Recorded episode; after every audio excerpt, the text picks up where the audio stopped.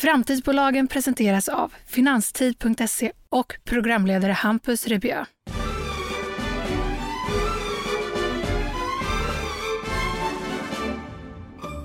I dagens avsnitt möter jag Mikael Pettersson, polisen som ändrade bana och nu jobbar som VD på säkerhetsbolaget Sensec. Och Sensec arbetar bland annat med säkerhet på flygplatser, fängelse och med minröjning. Och jag tycker det blev ett speciellt avsnitt med flera tunga samtalsämnen. Och egentligen hade jag önskat att vi hade klarat oss utan alla dessa säkerhetsåtgärder. Men eftersom det tyvärr finns personer och grupperingar som vill skada och förstöra, så är det av högsta vikt att den säkerhet som finns på marknaden också är av bästa klass. Och just därför var det väldigt intressant att få prata med Mikael och höra mer om säkerhetsbranschen och dess framtid. Vi kommer också in och tala om hur vi kan skydda utrotningshotade djurarter bättre. Är du redo? För nu kör vi igång! Hej och hjärtligt välkommen Mikael Pettersson, VD på Sensec. Hejsan! Hur är läget? Jo men det är jättebra, det är kul att vara här. Ja, väldigt härligt att ha dig här. Om vi inleder med eh, Sensec, vad är det som, som ni gör och kan du beskriva er verksamhet? Ja, gärna. Eh, ja, men Sensec är ju ett bolag i säkerhetsbranschen. Man har det lite grann på namnet. Sensec kommer från Sensitivity Security. Eh, och det här är ett bolag som har funnits ganska länge. Redan 1982 kom vi till. En grundare som hette på den tiden Sven Hedman som hade ett bolag som hette Scannacon och det blev Scannacon Security och det mejslades fram 2006 till att bli Sensec.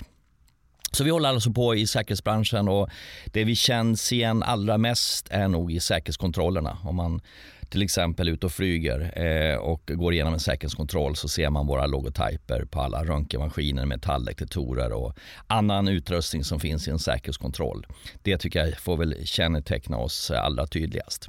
Ja, så de flesta har förmodligen gått igenom ett Sensec-system då helt enkelt? Ja, men det har man ju eh, med säkerhet om man till exempel har varit ute och flugit. Det är väl ett bra exempel. Vi finns ju också på kärnkraftverk och det är såklart inte lika många människor som har varit inne på ett kärnkraftverk. Eh, vi finns på fängelser. Vi finns också i hamnar och i cargomiljöer. Alltså allt, allt frakt som ska upp i luften och eh, eh väger över två kilo ska faktiskt granskas och då eh, är det ganska troligt att det har varit igenom någon av vår utrustning. Okej. Okay. Så om man ska in i ett fängelse då, eller man har varit där, så kan man då tänka, oj, där sitter ju ett Sensex-system. Ja, där, där ska jag nog säga att vi har 100 procent. Vi, okay. har, ja, eh, vi, har, vi har jobbat länge med fängelserna. Fängelserna var med långt tidigt i barndomen av det här bolaget. Eh, då vi var mer inblandade på eh, olika enheter inom ett fängelse. Se framför er tvätterienheten och tvättsäckarna. De tyckte man var intressant att, att röntga för att mm -hmm. säkerställa att inte ja, smugglades med eller plockades med någonting. Ja, det eh, känns som man har sett alldeles för många fängelsefilmer och sånt för att veta att tvättstugan där händer det grejer. Ja men precis, så eh, tvättsäckarna har vi hållit på länge med kan man säga inom, inom eh, vårt bolag. Okej, okay. ja för det är ju väldigt många olika områden som ni rör er inom eh, säkerhet och skydd och bara för att nämna några då så är det bland annat detektion av sprängämnen, narkotika, det är röntgensystem på bland annat eh, flygplatser då, som du var inne på, inpasseringskontroller på fängelser. Det är minröjning, det är godskontroll, säkerhet vid kärnkraftverk, då, tryckvågsskydd, säkerhetsdörrar, väggar och fönster, skyddsrum, så kallade panic rooms och olika vägblockader såsom pollare, grindar och bommar. Och detta är ju bara för att nämna några. Ja, men du fick med väldigt bra där. Eh, jo, men det stämmer. Vi har ju delat upp bolaget i tre affärsområden som får nog ringa in de här eh, ska vi säga, produktområdena som du nämnde. Så vi har, om vi börjar ute till vänster så finns då den här så kallade klassiska checkpoints och där, där har vi en klassisk checkpoint-miljö, flygplatsen. Då. Och sen i mitten så står Parameter Protection och där kan vi väl stoppa ner allt det här som du räknade upp gällande eh, ska vi säga, eh, skydd mot fastigheten, skalskyddsbiten. Eh, Eh, vi har ett bra exempel i Friends Arena där vi har varit med och byggt roadblockers och, allt påkörningsskydd som behövs för att skydda själva arenan mot en galning som tar en lastbil till exempel och försöker ta sig in den vägen. Mm.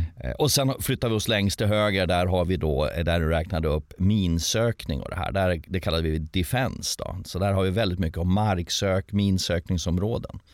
Så det är, det är väl ska vi säga, spektrumet av eh, produkter och tjänster som vi har. Och det här med minsökning till exempel, då arbetar ni över hela världen eller hur ser det ut? Ja, över hela världen är nog ett starkt ord, men den skandbaltiska marknaden har vi territorialrätten från vår leverantör på. Och det skulle då innebära Norden med de baltiska länderna. Eh, får vi förfrågningar så eh, brukar de tycka det är tacksamt eftersom vi har ganska hög kunskap inom det här. Eh, även eh, ta på oss andra uppdrag inom det här ska vi säga, minsökningsområdet. Okej, okay, och det är både minor då i mark och vatten?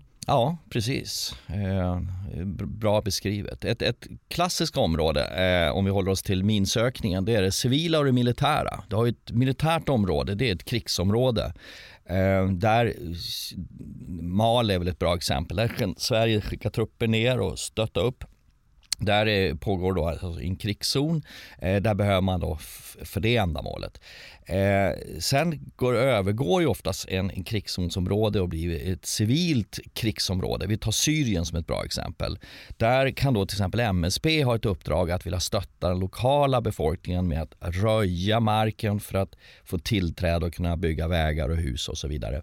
Så det, det är ett annat ändamål i det. Så där, i den saken har du rätt att vi kan faktiskt operera över hela världen i, i den meningen. Men det är en svensk företag, en svensk aktivitet och det skulle vara till exempel MSB som köper det här. Mm. Och ni jobbar ju som sagt med, med säkerhet och skydd. Hur är det att verka i den branschen? För det är ju Ja, men det är ju oerhört allvarliga saker så att säga och det är ett, ett väldigt stort ansvar för att det blir rätt och att sakerna fungerar. Ja, men det är klart att det finns ett ansvar om man eh, påstår sig ha kunskap, påstår sig att det erbjudandet vi har eller den, den behovsbilden som har upptäckts eh, och vi påstår att vi har ett erbjudande som kan eh, hjälpa till med den att det då också fungerar. Vi kan ta Friends igen. Alltså det vore ju eh, riskabelt om man påstod sig kunna ha kunskaper inom ett sånt område och sen levererar man någonting som inte skulle sen fungera fullt ut. Mm. Eh, att ställa ut garantier är svårt. Jag, jag, kan ge ett exempel på en flygplats. exempel. Om vi säljer en, en, en, lösning till en säkerhetskontroll och vi utbildar dess personal på hur den här utrustningen ska skötas och hur ska vi kalla metodiken i den här säkerhetskontrollen ska fungera så är det ytterst ändå den enskilda individen som ska fatta ett beslut eller ha kunskapen att kunna fatta ett beslut. Det skulle vara riskabelt om vi garanterade att i och med att vi levererar den här lösningen och den här utbildningen så kommer det aldrig hända dig någonting. Det skulle nog vara väldigt vågat att påstå. Ja, nej det är klart. Och det är just det här med utbildningar. Ni har något som heter Sensec Academy. Är det då att ni också utbildar personal på till exempel flygplatser? Ja, precis. Eh, vi bildade Sensec Academy som ett enskilt eget eh, aktiebolag. Eh, och det har lite att göra med att man söker specialtillstånd för det här. Man får ett visst godkännande för det.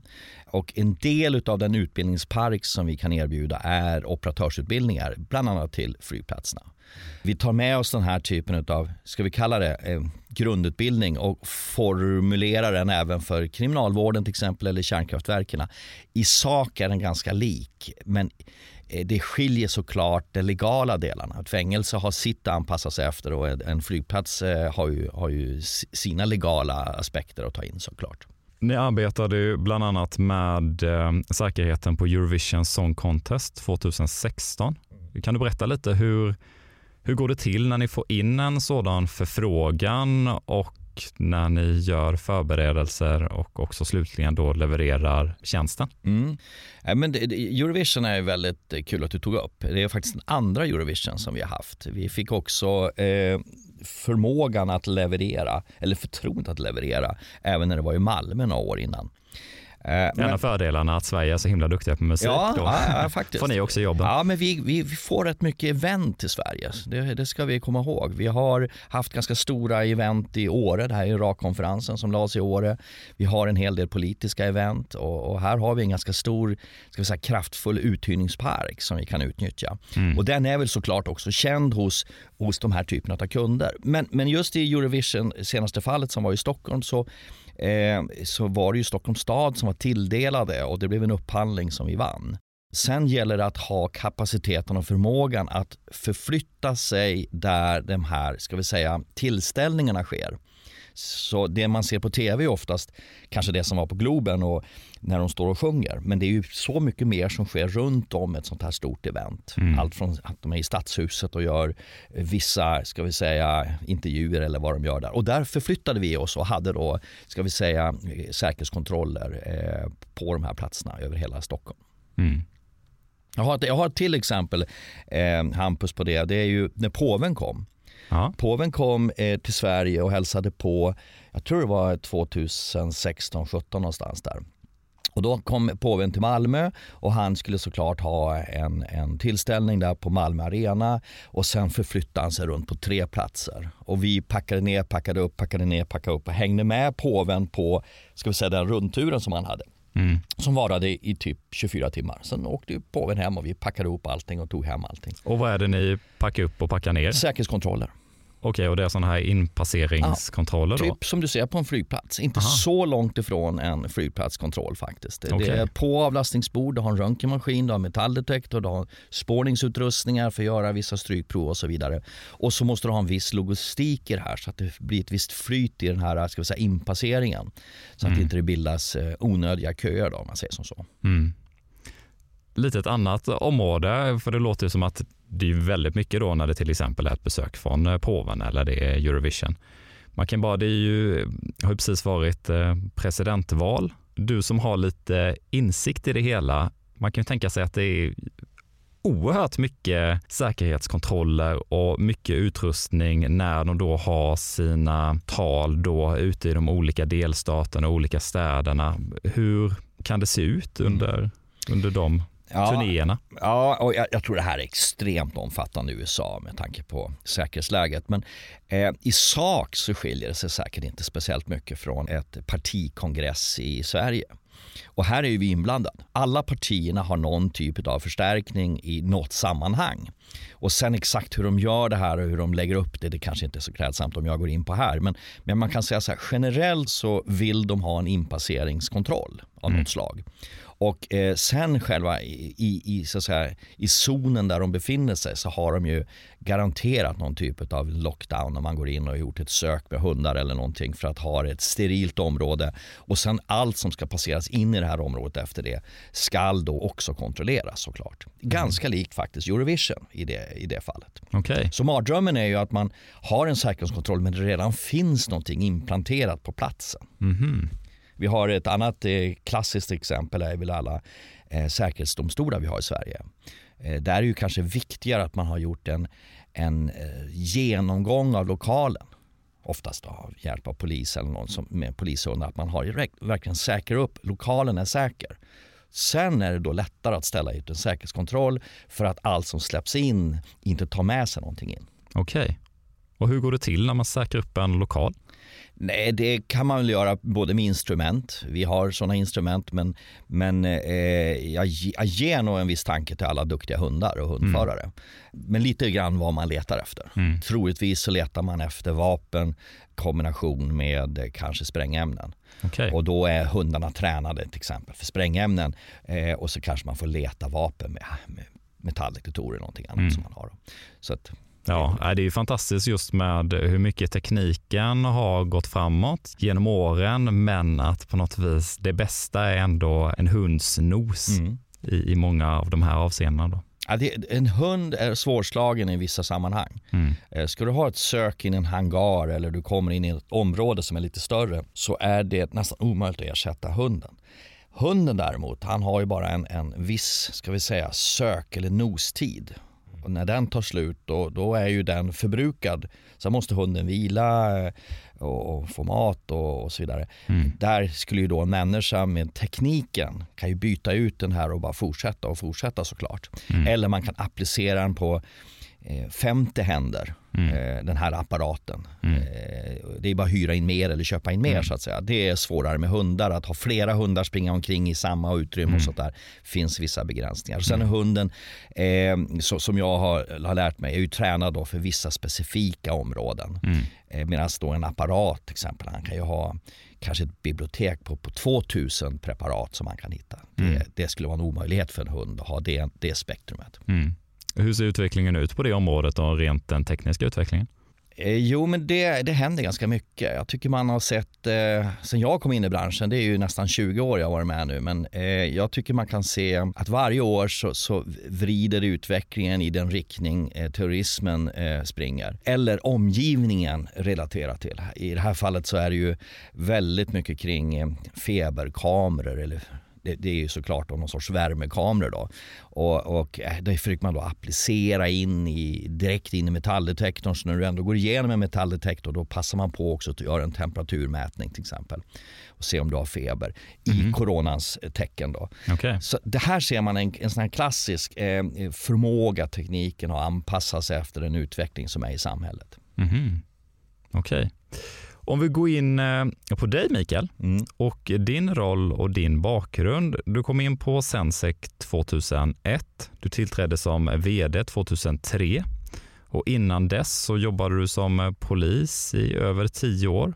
Kan du eh, berätta lite om din bakgrund då som polis, mm. men också då varför du gick in i Sensec? Ja, men det är lite spännande. Jag, jag blev polis 1991 började Polishögskolan. Och jobbade som klassisk patrullerande polis på Norrmalm i, i många år. Jag hade en, en, en, tid också som på utbildningsenheten där och sen hamnade jag till slut på eh, utredningsjour. Och sen fick jag förfrågan att komma upp på det här projektkontoret på RPS, USC, utveckling och strategienheten där. Jag jobbade med ett GIS-projekt, geografiska informationssystem så det är klart, jag hade ett visst intresse i, i projektledning. Jag hade eh, hunnit läst eh, eh ekonomi. Jag gick något som heter Företagarskolan innan jag blev polis. Jag var 28 år för övrigt när jag blev polis. Jag var lite äldre.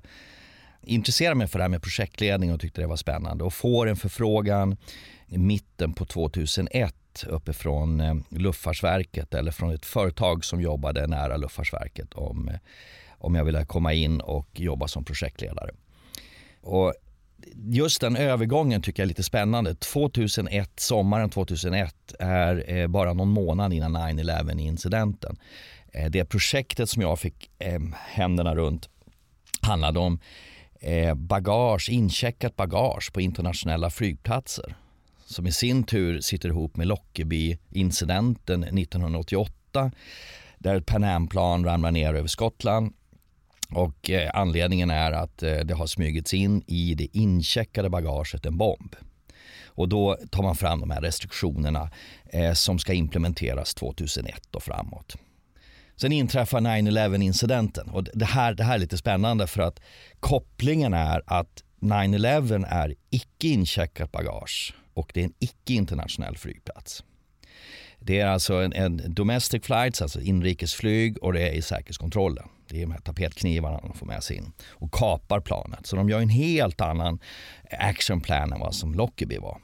Och eh, det här resulterar i att hela det här projektet som jag går in i 2001 när jag lämnar polisen och eh, ska jobba, jag hade tänkt, såg framför mig kanske ett år eh, som projektledare för det här vänder upp och ner på hela säkerhetsbranschen. Hela flygindustrin måste nu ställa om och anpassa sig. Så från att man skulle ha internationella flyg och inchecka bagage så blir det samtliga flyg i även säkerhetskontrollerna. Och det här förstod jag snabbt kommer, det här kommer att ta mer än ett år till att börja med, men det här kommer att bli gigantiskt. Och jag påstår att vi ser efterdyningarna utav 9-11 även idag, nästan 20 år senare. Mm. På vilket sätt skulle du säga då? Ja, hela säkerhetsbranschen. Vi kan följa flyget bara, den utveckling som har varit de här 20 åren med det kommer en kalsongbombare och det kommer en shoebomber och allting ska hela tiden anpassas. Man, man ska hitta nya tekniker, man ska hitta nya tillvägagångssätt. Det har spridit sig in, eh, terrorismen har kommit in i, i vardagen på ett helt annat sätt. Så att, eh, tittar vi på Drottninggatan till exempel så är det en lastbil som kör och mejar ner folk, alltså behövs det förstärkningar på sådana håll. Så i terrorismens spår så har man höjt hela säkerhetsmedvetandet. Jag skulle säga i hela samhället, inte bara i flygplatser som var väldigt ska vi säga, populärt att titta på. Och, och, och, och det satt ju såklart ihop med den historien som fanns med det. Men idag pratar man urban security. Det är den här stadskärna eh, säkerheten som prioriteras idag. Hur kan man jobba för att försöka hela tiden ligga steget före de onda, om vi nu mm. använder det uttrycket. Ja, jag brukar ju säga de här antagonisterna, våra motståndare. Vad tänker de ut i nästa drag och hur ska vi försvåra det? Men jag vinklar in frågan så här. Historiskt så har antagonisten varit väldigt intresserad av stora folksamlingar. Att eh, se en plats där det befinner sig väldigt mycket folk och skapa så stor kaos där som möjligt. Vi har Paris-incidenten som ett klassiskt exempel på det. De försöker först ta sig in på fotbollsarenan, de misslyckas med det och spränger sig utanför och sen ger de sig på restauranger och sen avslutar de med den här eh, hemska incidenten inne på ett diskotek eller där det pågår en konsert. Eh, alla de här miljöerna är ju där det är mycket folk. Men den klassiska är att försöka tänka före istället för hela tiden vidta åtgärder efter. Och det tycker jag Friends Arena gör ett bra exempel på. Här går man tidigt in och bestämmer sig för att man ska skydda den här arenan och verkligen gör en riskanalys och på något sätt trampar upp säkerhetsgardet inför arenan innan det ens är tänkbart ska kunna hända någonting. Vilket är troligt att en antagonist i sådana fall upptäcker detta och väljer, här är det inte värt att gå in. Här är, det, här är ett dåligt ställe att, att göra min grej på. Jag, jag väljer någonting annat. Eller mm. Jag väljer att avsluta. Mm. Ja, det är ju så himla sorgligt för i grunden så känns det som att man hade önskat att det inte hade behövts eh, alla de här eh, säkerhetskontrollerna och så. Men, men sen så är det ju tyvärr då eh, Eh, en, även om det är en liten del, men, men den delen då som, som utgör en, en risk för, för oss alla andra. Men om man då till exempel ser på, på attentatet i Stockholm eh, april 2017, där det då var en stor lastbil. Ni jobbar ju med pollare då och jag läste på er hemsida att en certifierad pollare stoppar en 7,5 tons lastbil i 80 kilometer i timmen. Ja, just pollare är väldigt, eh, kan man säga, ett spännande område om man är i min bransch. Eh, de kraschtestas de här pollarna, därför kan man mäta vissa eh, ska vi säga, belastningsgrader på dem. Eh, så att man måste också ta hänsyn till vikten på lastbilen och den fart som lastbilen kommer med.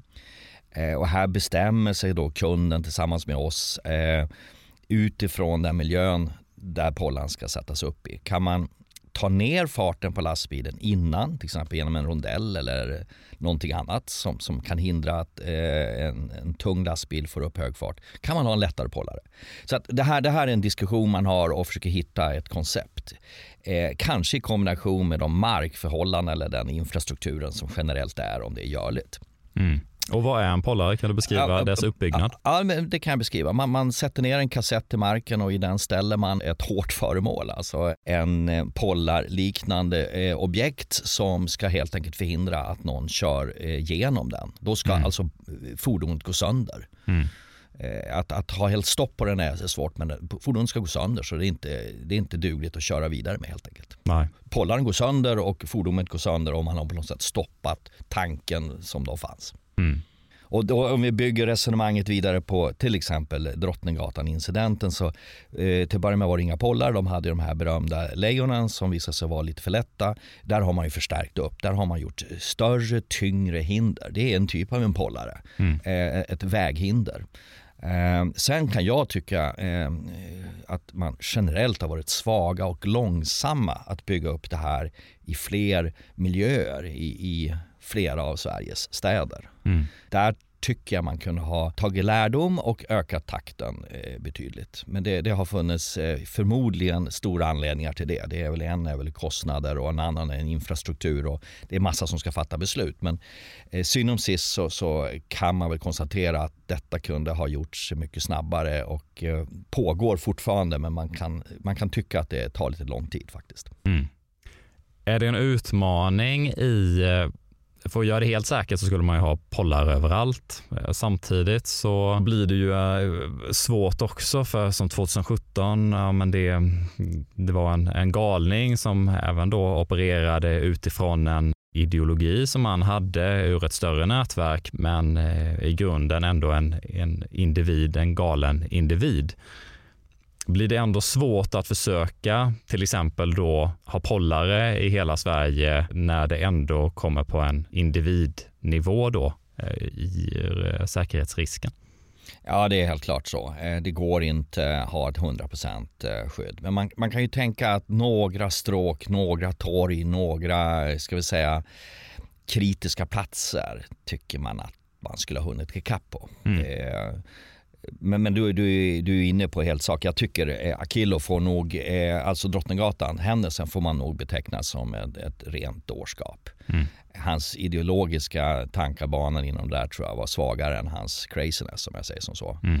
Eh, det är min i alla fall uppfattning på det. Och då är det svårt. Mm alla galningar som, som eh, ska vi säga, flyger in och gör en attack mot någonting som är, som är så säga, svårt för säkerhetspolis och annat att kunna ha kartlagt är ju de svåraste fallen. Så mm. är det.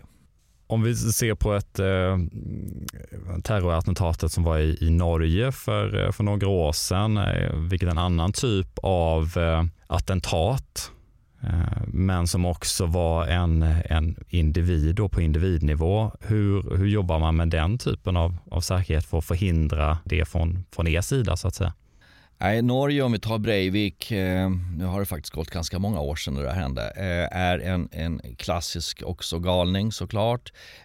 här, här tror jag man, den största lärdomen är ändå det här med blasting, alltså den här förmågan när det sprängs någonting att inte inte få för mycket som flyger omkring. Eh, jag tänker först och främst kanske på eh, glasen i fönsterrutorna.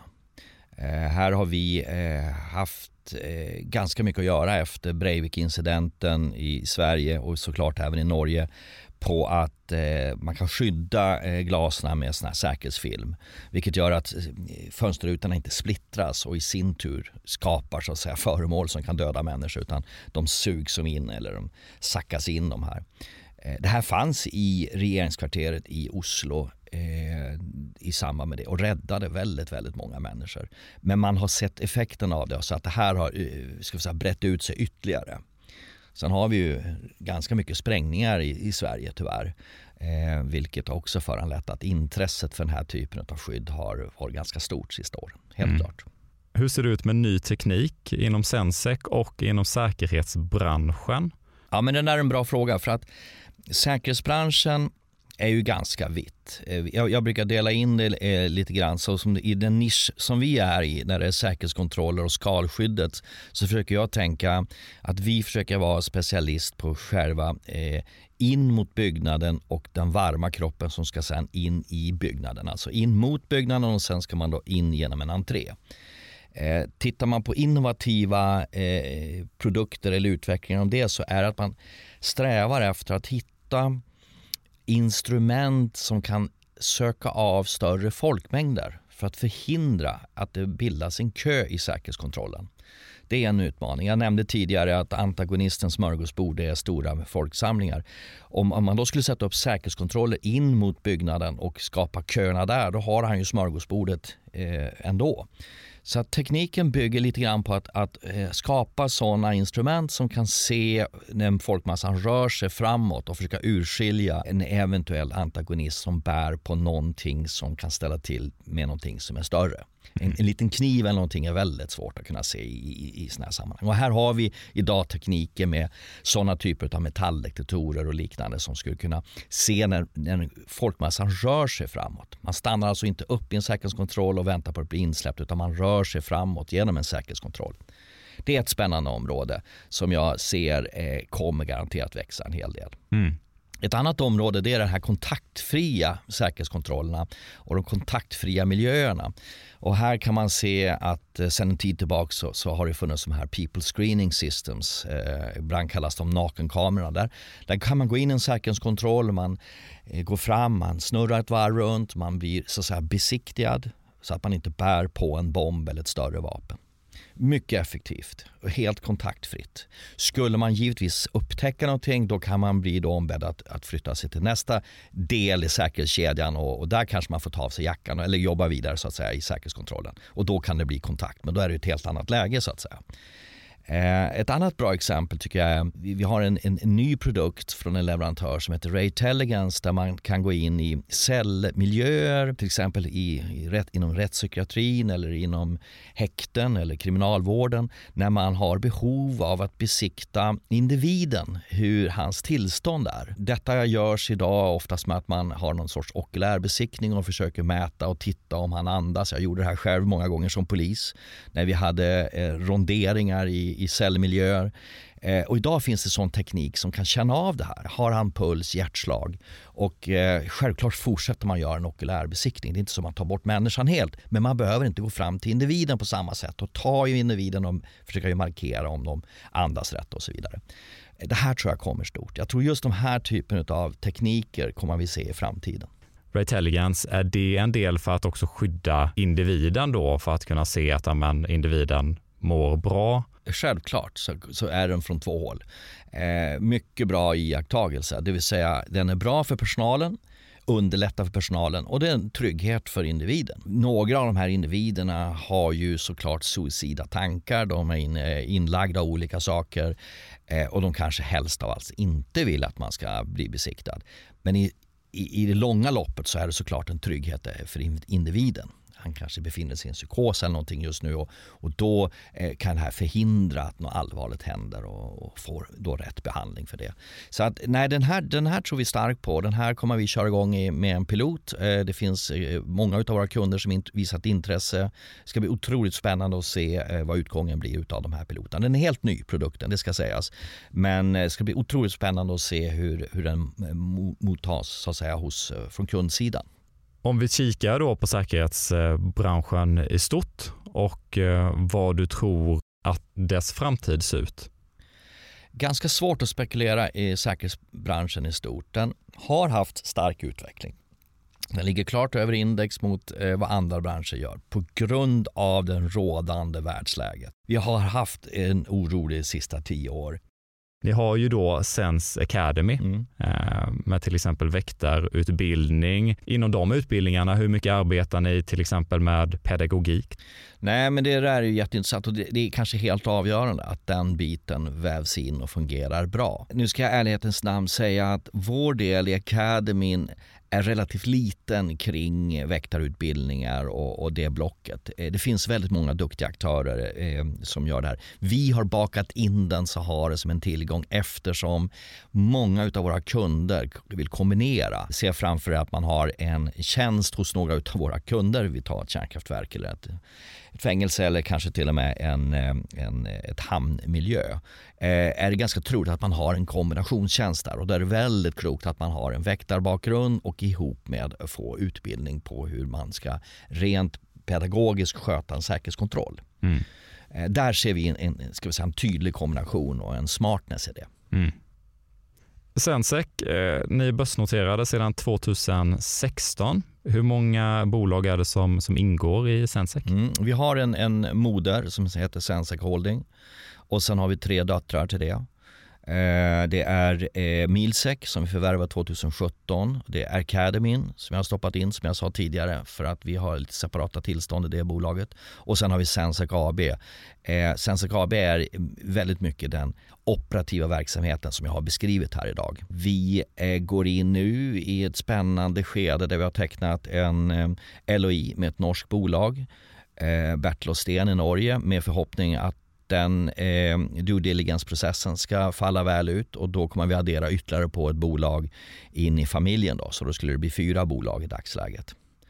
Eh, målsättningen är väldigt tydlig. Vi ska bredda ut oss över Norden. Vi ska ha en nordisk plattform med den här nischen där vi vill förstärka checkpoints och perimeter protection i kombination med det här defense-benet eftersom vi har ett, ett ganska lukrativt avtal från våra leverantörer över den skand-baltiska marknaden så vi vill mm. utnyttja det.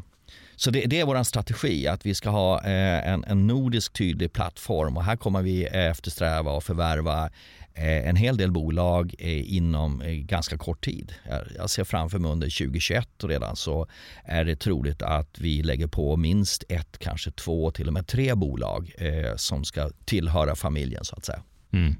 Ja, spännande. Och hur många anställda är ni då? Vi är 25 anställda i Sensec-gruppen idag. Och det skulle bli eh, ytterligare en 12-13 personer från det här norska då, eh, bolaget som, som vi håller på att titta på. Okej. Okay. Om vi går tillbaka lite med, med ny teknik. Eh, ni jobbar ju bland annat med minröjning. Hur ser det ut på, på den fronten? Minröjning är, eh, ganska speciellt och, och minröjning är lite felvinklat ord. Minröjning är oftast den apparaten som du tar i de här miljöerna för att röja upp marken för att plocka upp plåtbitarna så att säga. För att sen kanske eh, ska säga, gå vidare och, och, bygga ett hus eller göra någonting annat där. Minsökningen som vi håller på med den eh, är första skedet för att på något sätt identifiera det här markområdet. Vad är det för någonting som finns i eller finns det någonting här? Om man ser det och kan på något sätt klarlägga det, då kan man påbörja någon sorts minröjning efter det. Så det, det skiljer lite grann. Men jag tycker det är lite spännande att du kommer in på den för att Sensec tog fram eh, med egen personal eh, och, och med en, en partner en, en minpeak eh, och lämnade in på en upphandling och vann tillsammans med FMV. Det var en, en ganska innovativ kraft av oss. Minpiken är helt enkelt en, ett instrument du använder eh, när du gör minsökningen. Så om du får en signal utav minsökaren, då tar du minpiken och forskar i vart den här nu är någonstans. Det vill säga, se framför en pinne som du jobbar med i marken, i sanden till exempel. Och känner då när man får träff. Eh, man hela tiden vill såklart undvika och, och eh, trampa på den här. Det är ju hela syftet med en mina att du ska utlösa den. Och därför måste man jobba med en speciell teknik då, med de här minpikarna. Mm. Och det, det tycker jag var en rätt spännande eh, ska vi säga, fas i vår utveckling. Att vi tillverkade och byggde en sån själv, lämnar in och vinner det tillsammans, eh, mot FMV. Då. Mm. Hur ser det ut på den fronten? Ehm, ligger det mycket gamla miner från, från gamla eh, konflikter? Ja, men alltså, man kan se framför sig så här, inte så mycket gamla konflikter utan gamla skjutområden som, som är nedlagda idag över hela Sverige. Eh, vi får inte glömma att svensk försvar var ju spritt över hela Sverige med ett skjutfält. Jag var personligen uppe på ett sånt skjutfält eh, uppe i Valbo, heter det va? Valbo eller Valbo uppe i Gävletrakten med en grupp från Fortifikationsverket. Jag misstänker att det är Fortverket som äger marken till exempel. Och där gör man då en sån här klassisk besiktning och försöker förstå markområdet och dess, eh, ska vi säga, eh, dess förutsättningar att göra en kommersiell kanske. Så att jag, jag, jag, ser framför mig att man har en möjlighet att klassa den som otjänlig. Det är ett träskområde, här kommer jag aldrig kunna bygga. Då är det ganska ointressant att plocka upp gammal skrot från 1950-talet när man sköt, eh, kanske gjorde någon, någon eh, skjutfältsliknande övningar. Medan ett annat område kanske ska vara ett strövområde för, för dig och mig att kunna gå ut med en hund och så vidare. Ja, men där kanske man har ett visst intresse att kunna plocka upp eller det ska i alla fall inte ligga någonting synligt. Och sen har du det tredje området, det ska bebyggas. Eh, det, säger, det gamla militärområden som är nära städer och så vidare är ju väldigt attraktivt att sälja för staten och någon köper upp och bygger bostäder och där måste det minröjas. Mm. Där får du absolut inte ha någonting kvar i marken. Mm. Så det, det, är lite olika klassningar på de här områdena som vi är, som vi är inblandade i. Och, eh, ganska mycket sånt eh, ska säga, händer i Sverige idag. Mm, ja, okej. Okay. Ja, det var mer jag visste att mm. man, man jobbar så mycket i Sverige också med att plocka upp. Eh... Mycket gamla skjutområden i Sverige, mm. från norr till söder, verkligen. Mm. Det finns ju ett i norr om Stockholm, här, Järva skjutfält, ja. vet jag bland annat, där det byggs eh, så in i bomben. Ja så in i bomben. Ja, det kanske var fel ordval, men, men har ni varit där då och, eh, och jobbat också? Det kan vi ha varit. Jag har inte koll på Järvafältet faktiskt. Det är möjligt att vi har varit inblandade på något sätt där, men det har jag inte. Utan det var lite kul med den här eh, incidenten i Gävle, för då hade jag med mig leverantör från Italien och vi visade upp oss att vi hade tekniken och då följde jag med. Eh, vart vi har varit på övriga ställen har jag tyvärr inte jättebra koll på. Det finns andra i mitt team som som, som ska säga, springer på det. Ja, jag förstår. Mm. Ja, det känns ju väldigt bra att tekniken utvecklas för att då få bort de här minerna. Man hade ju önskat att de aldrig hade mm lagts dit från, från början, men eftersom det fortfarande ligger här och där så känns det ju högst eh, viktigt att få bort dem.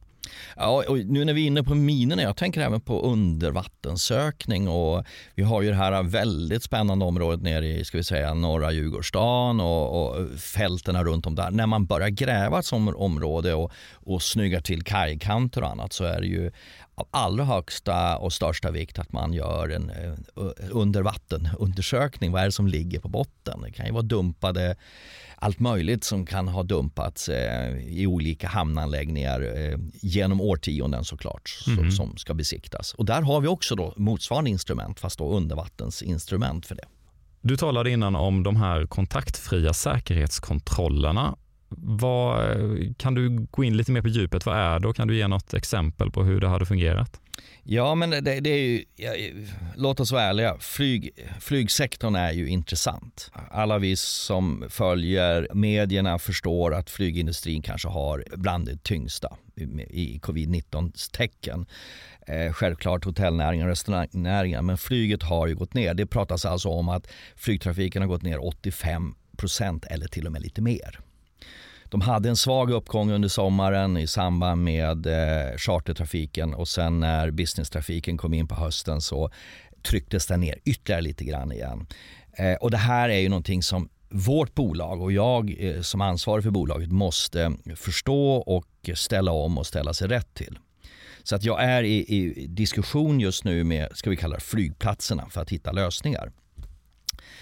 Ett sätt som vi försöker hitta är att man fortsätter att spinna på ett gammalt äldre koncept som heter eh, Remote Towers eh, där man har gjort försök att ha eh, personalfri flygledartorn och den opereras då från ett annat flygledartorn. På så sätt så sparar du in personalkostnader och annat på, på den här lilla flygplatsens flygledartorn. Och då ser vi framför oss att man skulle kunna göra något liknande med säkerhetskontrollerna. Du skulle kunna samsas om personal Eh, och enas kring eh, eh, eh, att man har ett, ett centra där man sköter säkerhetskontrollerna för andra små flygplatser eller även för de stora. Tekniken är ganska enkel. Man förflyttar röntgenbilden från exempel ta Hemavans flygplats eller Lycksele eller någon till, eh, ska vi säga man sitter i Vilhelmina och kan hantera båda de här bildtolkningen på distans. Och sen ger man ett godkännande fram till en operatör och säger jag har sett på bilden den ser bra ut. Du kan låta den här passageraren så att säga, gå vidare. Och det här tror jag kommer mer. Att man försöker se synergier och slår ihop och effektiviserar för att få, i den mån det går, eh, mer lönsamma flygplatser. Eh, det är klart att det är tufft för alla Sveriges flygplatser om flygindustrin går ner på det här sättet. Det är nästan en omöjlighet för dem att, att få igång sina svarta siffror igen. Men det här är ett försök från oss att bidra med att hjälpa till med att göra eh, remote screening-kontroller åt dem. Liknande remote tower-kontrollerna som man har gjort. Från, den sköter inte vi om, men det är en annan leverantör på. Eh, och det här måste man ställa om och, och tänka framöver för att eh, helt enkelt hjälpas åt i industrin. Okej, okay. känns det som att det kan finnas en vinning rent säkerhetsmässigt också? Att det blir bättre? Ja, men jag tror du är inne på någonting intressant. Alltså sitter du eh, och har mer att göra och gör det oftare så blir du oftast bättre på det än att du har kanske en säkerhetskontroll på en mindre flygplats som har öppet, inte vet jag, ett, två flyg om dagen du drar ju ner så att säga frekvensen och, och, har man då det här samlat eh, på ett ställe och där är man expert på det så tror jag man ökar faktiskt säkerheten, ja. Mm. Ja, intressant. Du ska få en fråga här nu som är eh, lite annorlunda men väldigt viktig. Ni jobbar ju med säkerhet och att skydda och ett stort problem som det har talats mycket om de senaste åren är bland annat illegal avverkning av skog. Det är djur som riskerar att dö ut på grund av tjuvjakt. Och eftersom den biologiska mångfalden i naturen är något som påverkar oss alla, ja men faktiskt är livsviktig, är detta ett område som ni hade kunnat tänka er och, och jobba med just eh, säkerhet och att skydda? Ja, eh, det är det. Eh, det, det, det, vill jag nog ändå påstå. Vi försöker i, i vårt management team titta på alla innovativa, kloka idéer som passas in i framtiden. Att vi skulle ta fram ett instrument för att förhindra till exempel skyddsjakt kanske är svårt, men vi skulle definitivt kunna bidra med att vi kan titta på djurkroppar med våra röntgenmaskiner, hjälpa till med besiktningar, eh, sådana här typer av åtgärder, vilket vi gör delvis redan idag. Och där skulle vi kunna eh, skjuta in lite mer och vara mer aktiva tror jag, om vi skulle få sådana mer förfrågningar som, som så att säga, hamnar i knät hos oss. Mm. Jag har precis nu tecknat ett samarbetsavtal med ett norskt eh, företag som heter Rapbomek som är väldigt duktiga på säkerhetsdörrar och branddörrar. Och vi försöker med dem se eh, ur miljöaspekterna. Vad, vad, kan man göra mer för att skydda såna här miljöanläggningar mer? Eh, vindkraftverk, vattendammar eh, och så vidare eh, ur rent miljöperspektivet. Eh, vi har, vi har, precis börjat det här så att jag har inte någon färdig ska vi säga, förslag eller lösning på det. Men ja, men spännande. Lite grann försöka komma in på de här zonerna tror jag är väldigt viktigt framöver. Ja, för det är potentiellt att det kommer bli mer och mer viktigt och eh, det kommer krävas bättre och bättre åtgärder. För det känns som att i många av de här åtgärderna som är idag kanske är ganska ineffektiva. Eh, jag läser bland annat då om, eh, det är väldigt många noshörningsarter som, som till och med har blivit utrotade. Men det finns bland annat den nordliga trubbnoshörningen som det bara finns två exemplar av idag. 1960 fanns det 2000, men på grund av tjuvjakt och idag då de två honorna som är kvar eh, skyddas av beväpnade vakter dygnet runt. Mm. Som går då med, eh, med vapen runt de här och cirkulerar.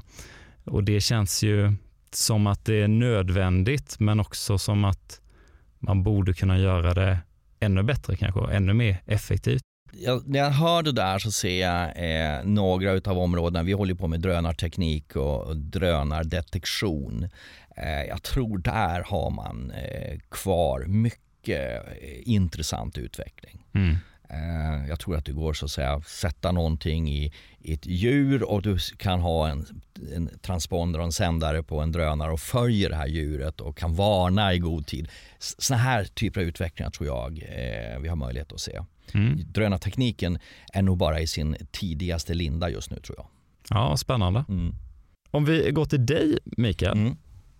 Är det någon tjänst eller någon produkt på marknaden som du hade velat se rent ur ett personligt perspektiv i framtiden? Ja, det är klart att det finns eh, mycket som jag skulle vilja se. Jag, jag eftersöker en fungerande och effektiv produkt som kan scanna av i större folkmassor. Jag pratade tidigare om att man har en produkt där man går igenom någonting för att känna av. Eh, jag skulle vilja se en fungerande produkt som kan scanna av en större folkmassa för att urskilja det som man är intresserad av att titta närmare på. Den tycker jag man saknar idag. Mm vi har ansiktsinkänningskameror och annat men det är, en, det är lite åt ett annat håll så att säga. Utan någonting som skulle på avstånd kunna känna av eh, kanske att någon bär på någonting som inte borde finnas i den här miljön så att säga. Mm. Och något på det personliga planet? Något i ditt privatliv som du känner att ja, det hade varit ändå lite häftigt med en flygande bil? Nej, jag vet inte. Jag har nog inte tänkt så mycket på det. Jag har det bra på det personliga planet tycker jag. Man, man är bortskämd som svensk eh, och har det egentligen förbaskat bra. Så att jag, nej, jag har faktiskt inte tänkt eh, mer på det. Jag skulle ha, behöva en eh, ny flugfiskespö och få lite mer fisk när jag fiskar. Det är nog det som jag är absolut sämst på. Men jag tycker det är väldigt kul att flugfiska, flugfiska i alla fall. okay. En sista fråga Mikael. Vad är ett framtidsbolag för dig?